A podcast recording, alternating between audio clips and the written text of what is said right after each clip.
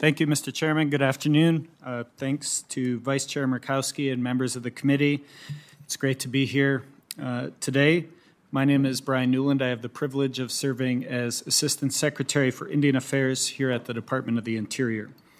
I want to thank the committee for the opportunity to, prete- to present the department's testimony at this important oversight hearing on select provisions of the 1866 Reconstruction Treaties between the United States and the five tribes in Oklahoma.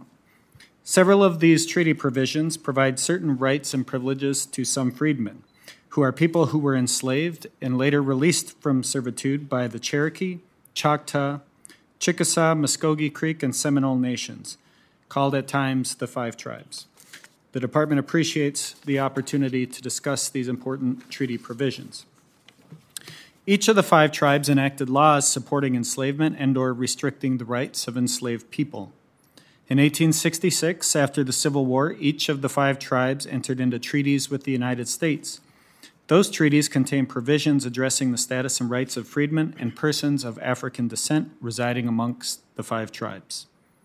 It is important to understand that there is no single treaty or uniform law that applies to all freedmen. The Cherokee Nation, the Muscogee Creek Nation, and the Seminole Nation each have their own treaty with the United States, and the Chickasaw and Choctaw Nations share a treaty in common with the United States. All four of these treaties have slightly different provisions relating to the freedmen. In 1896, Congress established a commission uh, to the five civilized tribes to prepare membership rolls for each of the tribes in anticipation of allotting their lands. Congress directed the Commission to determine applications for citizenship in each of the five tribes in accordance with their treaties and their laws. Congress also required the Commission to make a roll of freedmen entitled to citizenship in said tribes and to include their names in the lists of members. The final rolls would remain with the Commissioner of Indian Affairs and be considered the true and correct rolls of persons entitled to the rights of citizenship in each tribe. In the past half century, there have been disputes within some of the five tribes regarding the legal status of freedmen descendants. The Cherokee Nation resolved the dispute over the status of Cherokee freedmen utilizing its own judicial and political processes. In May of last year, Secretary Haaland approved the Cherokee Nation Constitution that explicitly secures the citizenship and political rights of Cherokee freedmen. In a statement accompanying her approval, Secretary Haaland stated that the new Constitution, quote, fulfilled the nation's obligations to the Cherokee freedmen and encouraged other tribes to take similar steps to meet their moral and legal obligations to the freedmen. In February, I participated in consultation sessions with leaders of the five tribes to consider the potential for some direct services to the freedmen from the BIA and the BIE.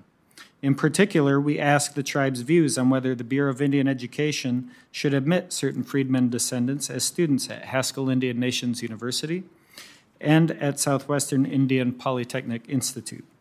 We continue to review feedback and comments received from that consultation and have not made any decisions on a path forward. Determining eligibility for those services is a challenge for the department when considering uh, the freedmen descendants. The department generally defers to tribes to determine who is and who is not a tribal citizen. As uh, tribes have inherent authority to determine who qualifies as a tribal citizen. And as sovereign parties to treaties, tribes have an important role to play in interpreting those treaties with the United States.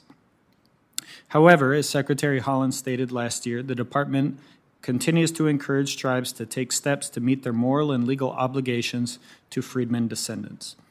Uh, the department's grateful to have the five tribes together here today, along with Ms. Vann, and we look forward to continuing our work with the five tribes and with the committee as we consider the legal rights and the status of freedmen descendants. Thank you, Mr. Chairman. Thank you, Mr. Newland. Uh, Chief Hoskin, please proceed with your testimony.